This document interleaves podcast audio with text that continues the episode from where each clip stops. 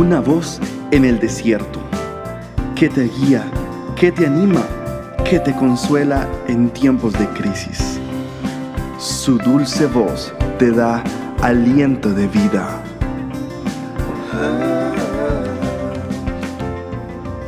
Red de Mujeres Embajadoras.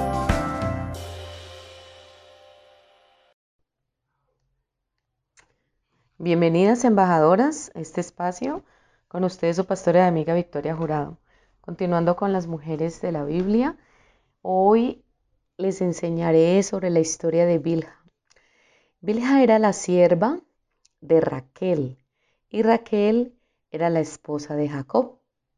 Nos enseña la Biblia características muy especiales de mujeres que a través de su mansedumbre y su humildad hallaron el favor y la gracia de Dios y eso también las cobijó en sus vidas personales, familiares y ministeriales.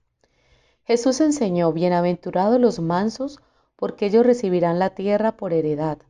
Pablo escribió, cuando soy débil, entonces soy fuerte. Ana oró, el Señor humilla, pero también enaltece. ¿Puedes ver el tema común? En el mundo de Dios la fuerza proviene de la mansedumbre.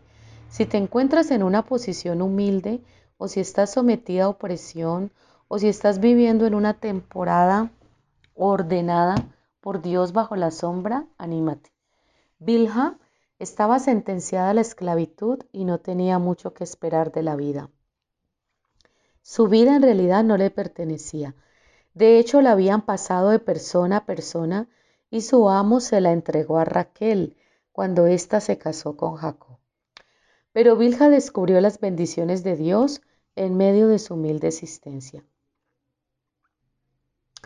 Bilha se dio cuenta de las tensiones domésticas en su nueva casa. Las dos esposas de Jacob, Lea y Raquel, estaban constantemente en desacuerdo.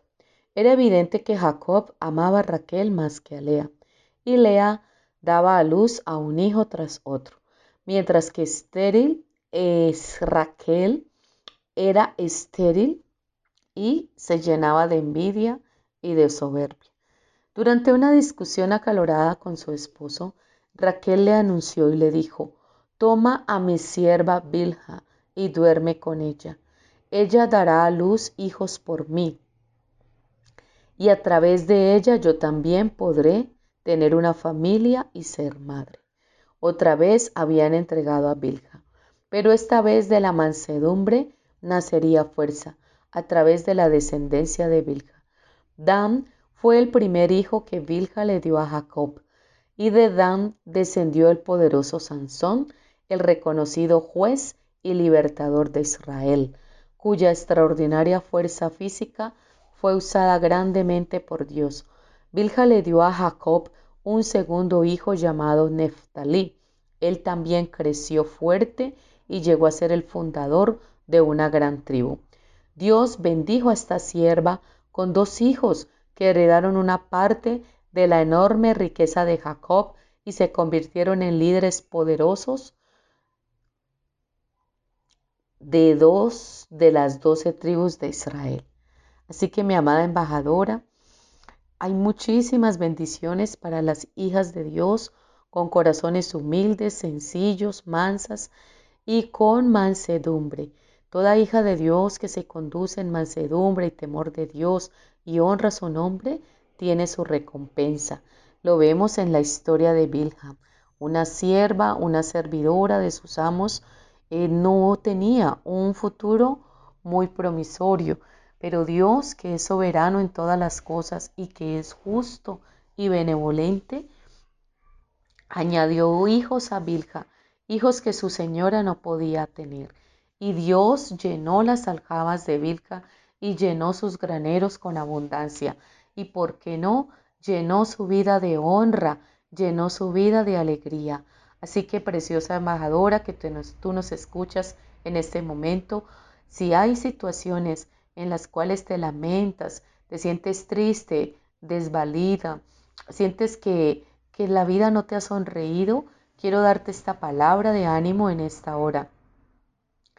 Consérvate en humildad delante del Señor. Humilla tu corazón delante de Él y cuando sea el tiempo Él te va a exaltar. Dios sacará la luz y quitará toda vergüenza de ti. Mudará todo luto de tu corazón. Se enseñoreará de tu vida. Si tú le das permiso, el Señor y el Espíritu Santo se enseñorearán de ti. Es muy probable que haya una mudanza, un cambio en tu vida, en todo, todos tus proyectos. La mano de Dios será favorable sobre ti y serás altamente bendecida porque el rostro del Señor está contigo. Como estuvo con Vilga, también el Señor sonreirá tu vida. Te deseo muchísimas bendiciones, el Eterno te proteja. Puedes ubicarnos en nuestras redes sociales como embajadoras. Dios te guarde.